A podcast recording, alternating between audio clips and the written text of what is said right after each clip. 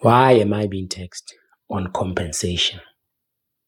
This is often a question that you will get from an employee or from their employer on why they should deduct tax on compensation because in their view compensation it is not payment for services offered by the employee ladies and gentlemen i'm Tumelo now your usual host on the tax platform and today we help you answer the question of taxation of compensation how do we tax it and if it is taxable the answer to the second question, is compensation taxable?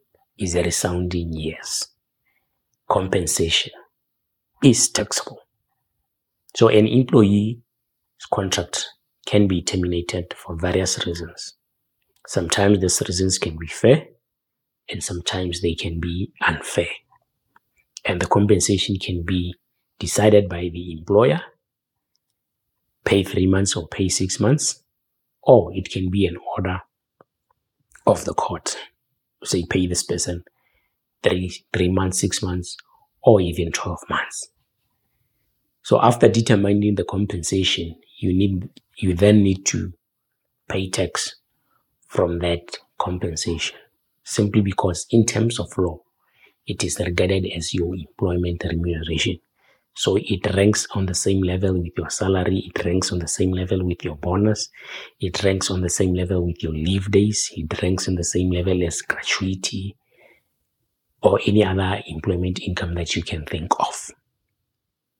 But when it comes to how it should be taxed, every time you are to make payment of compensation, you need to write to BURS to get direction on how to tax it.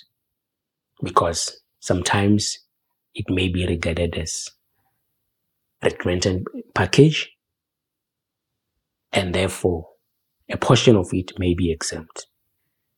Or it just it may just be deemed the salary that you should have earned if your contract was not terminated so that's why most of the time your employer will tax it because it is assumed it is a salary that you were to earn if you were not dismissed. Hence, why your compensation is taxed. It is simply linked to your employment contract.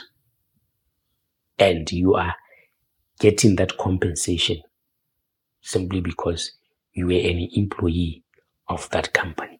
So if the compensation was not related to employment, but you are seeking compensation for something else, um, whether it's mental suffering, emotional suffering, trauma, or to that effect, then it will not be treated as compensation for the terminating of employment, but as something else, and it will not be taxed like a salary. I hope this was insightful. Remember, continue to follow us on your various broadcast platforms. This is the Tax Platform informing the nation on tax matters. Good day.